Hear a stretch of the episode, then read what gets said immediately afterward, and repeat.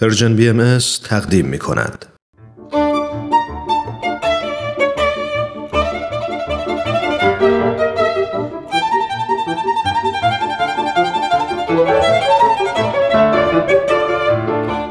سپهر سخن فصل اول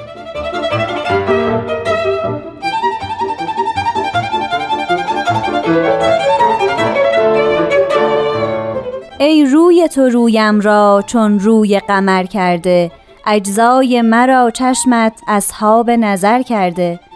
دانی که درخت من در رقص چرا آید ای شاخ و درختم را پر برگ و سمر کرده.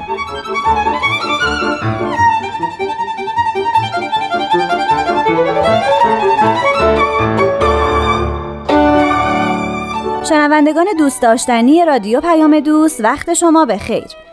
من نیوشا راد هستم. به برنامه سپهر سخن خوش اومدین. می‌دونم که منتظر شنیدن برنامه این هفته هستین. زیاد منتظرتون نمی‌ذارم. اول بیان حضرت بهاءالله پیامبر بهاییان رو بشنوین و بعد توضیحات استاد بهرام فرید.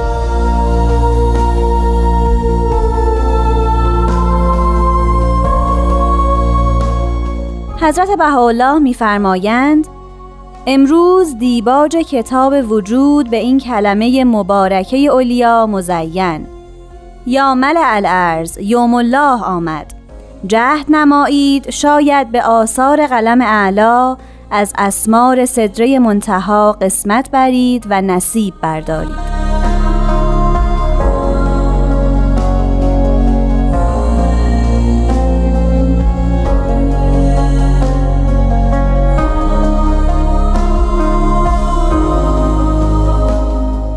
شنوندگان عزیز همونطور که در کلام خدا شنیدیم سخن از روزی است که حق جل جلاله خداوند بزرگ در روی زمین ظاهر می شود و مردم روزگار رو به ثمره صدره منتها همون درخت بهشتی قسمت خواهد داد. توصیه حضرت الله در این کلمه مبارکه این است که ای مردم به این ثمره صدره منتها توجه کنید و ازش نصیب بردارید. این که صدره منتها همان مشیت خداوند که ظاهر میشه در پیامبران الهی سخنی است از دیرباز به اون اشارت رفته.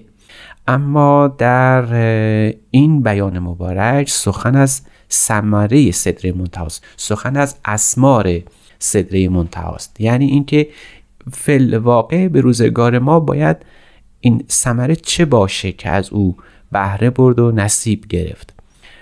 با توجه به معانی که در این کلام نهفته است شاید نخستین معنی ثمره صدره منتها خود پیامبر است. همان که خداوند می‌خواهد به روزگاران هر از گاهی او در بین ما ظاهر بشه و ما رو به دلالت و هدایت الهی واقف کنه. خداوند می‌خواد که ما به هر شکلی که شده به هر نحوی که شده از پیامبر الهی و حضور او در این عالم بهره ببریم. به این ترتیب در خواهیم یافت که ما در این روزگار تنها نیستیم. او هست برای اینکه پیامبر خدا پیش ماست و از این جهت همیشه با ماست. شاید معنی این ثمره صدر منتها این باشه که شاید او به روزگاری یعنی این پیامبر خدا بعد از مدتی از پیش ما برود. و چنین هم هست. هر پیامبری متولد میشه و وفات می‌کنه.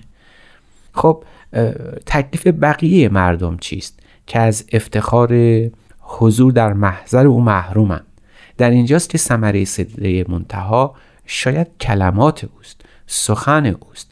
و این سخن بهترین و مهمترین میراثی است که پیامبر برای ما به جای می‌گذاره شما دقت بفرمایید وقتی حضرت ختمی مرتبت ظاهر شد و از پیش ما رفت تنها یادگاری که برای مردم خودش بر جای گذاشت همان قرآن است. کلام خداست. و چقدر این کلام خدا سمر بخش بود چقدر این کلام خدا اثر بخش بود که باعث به وجود آمدن یک تمدن بسیار بزرگ و میراث بسیار عجیبی و شکوهمندی از فرهنگ، هنر، حکمت عرفان کلام و دیگر علوم تجربی شد.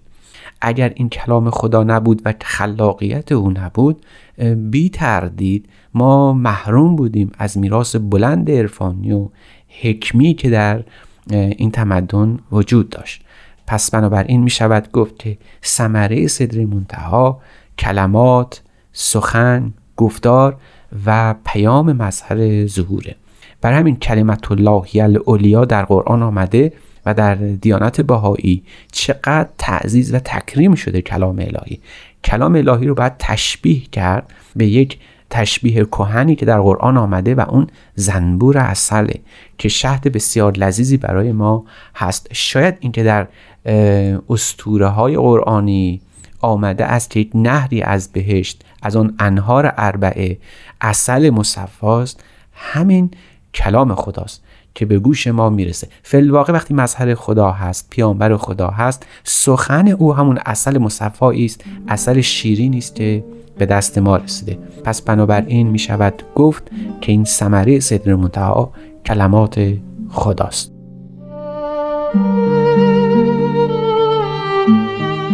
دوستان من همانطور که در سخن حضرت حالا که امروز پیرامون او صحبت می‌کنیم شنیدیم و خواندیم یکی از اسمار صدر منتها فلواقع تعالیم و احکام اوست وقتی نظر می‌کنیم که چرا خداوند باید بهترین خلق خودش رو به قمیس انسانی به لباس انسانی در میون مردم بفرسته و این همه اذیت و آزار ببینه گاهی اوقات جان بر کف بگذاره و پیش ما بیاد چه سودی داره چنین ظهوری؟ متوجه می‌شویم که شاید نقطه عطفی که پیامبران خدا سعی دارند حول اون محور ما رو متوجه بکنند تعالیم و احکام اوست. فلواقع مظهر ظهور میاد و این سخن خدا رو به گوش ما میرسونه. چه فایدت از این همه رنج و عذاب و اتاب که او متحمل میشه اگر تعالیم و احکام او نباشه؟ تعالیم او امروز در ایامی که ما به سر می‌بریم یعنی ظهور با حالا چیست فلواقع اگر قدری تدقیق کنیم دقت نظر کنیم آیا جز این است که وحدت بین ابناع بشر است؟ آیا به غیر از این است که صلح عمومی است؟ آیا به غیر از این است که انسان راحت و بهتر و خوبتر زندگی بکنه؟ فلواقع در تعالیم عرض به حالا چه سخنی به غیر از این هست؟ قصد از این همه نوشتار که بیش از هجده هزار فقره نوشته و لوح و اثر مکتوب است فلواقع اثر او چیست جز این که بشر بداند که این تعالیم رو بعد به موقف اجرا در بیاره؟ چه بخواهد به تجربه خیش در بیابد و چه به هدایت الهی توجه بکنه هیچ تفاوتی نداره. مهم این است که این تعالیم متعلق به هر کسی که باشه از آن هر فردی که باشه به منصه ظهور برسه. اینکه این تعالیم به نام حضرت حالا هست شاید فرع این حقیقت باشه که این تعالیم باید به موقف اجرا در بیاد. این که با حالا در این بیان فرمودن به آثار قلم علا از اسمار صدری منتها قسمت برید و نصیب بردارید معطوف به همین ماجراست که این ثمره فل واقع به مدد کلام خدا تعالیم و اخلاقی است او برای ما تدوین کرده. هیچ اصراری نیست که این تعالیم و این احکام به نام حضرت با اجرا بشه اینکه حالا وحدت بین نوع بشر صلح جهانی اینکه تصاوی حقوق زن و مرد این تعالیم مبارکه که نیاز امروز ماست انجام بشه مقصد از ظهور و حالا تحقق پیدا کرده.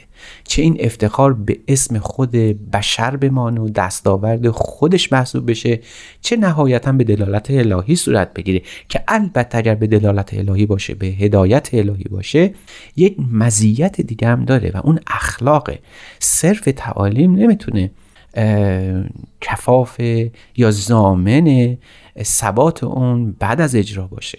پس باید یک پشتوانه داشته باشه و اون اخلاق وجدانی است در قلب همه نهفته است. و ما باید در موقف دیگری راجع به این اخلاق سخن بگوییم. و نهایتا این است که آیا معنی دیگری هم برای این ثمره هست؟ در دیانت باهایی شاید یکی از مهمترین معانی ثمره صدره منتها خود نفس انسان باشه.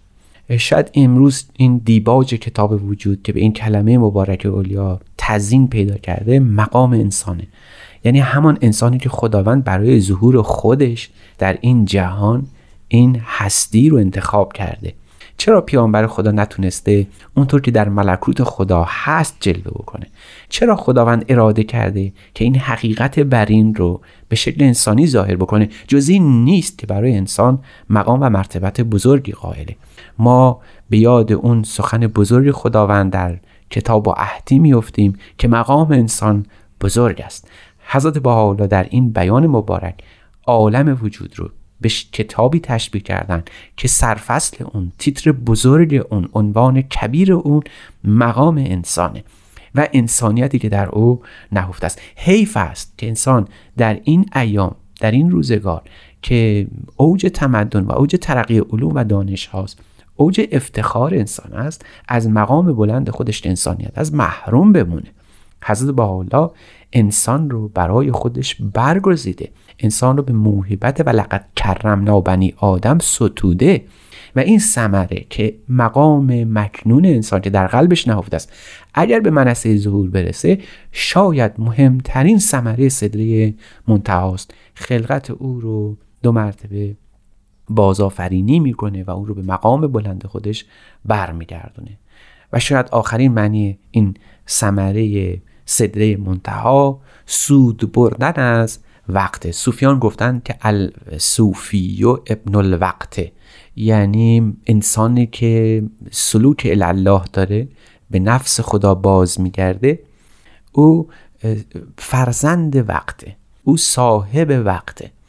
این ثمره که خداوند در به ما خواسته هدیه کنه شاید این است که وقت رو از دست ندهیم. روزگار ما عمر ما شاید بسیار کوتاهه.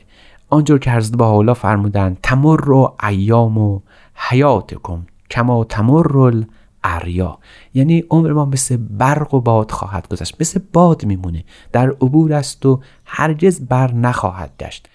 این که خداوند می‌خواد ما رو متوجه بکنه که وقت هست زمان هست و زمان و وقت بسیار کوتاهه و در دست ماست شاید یکی از مهمترین ثمرات ظهور خودشه.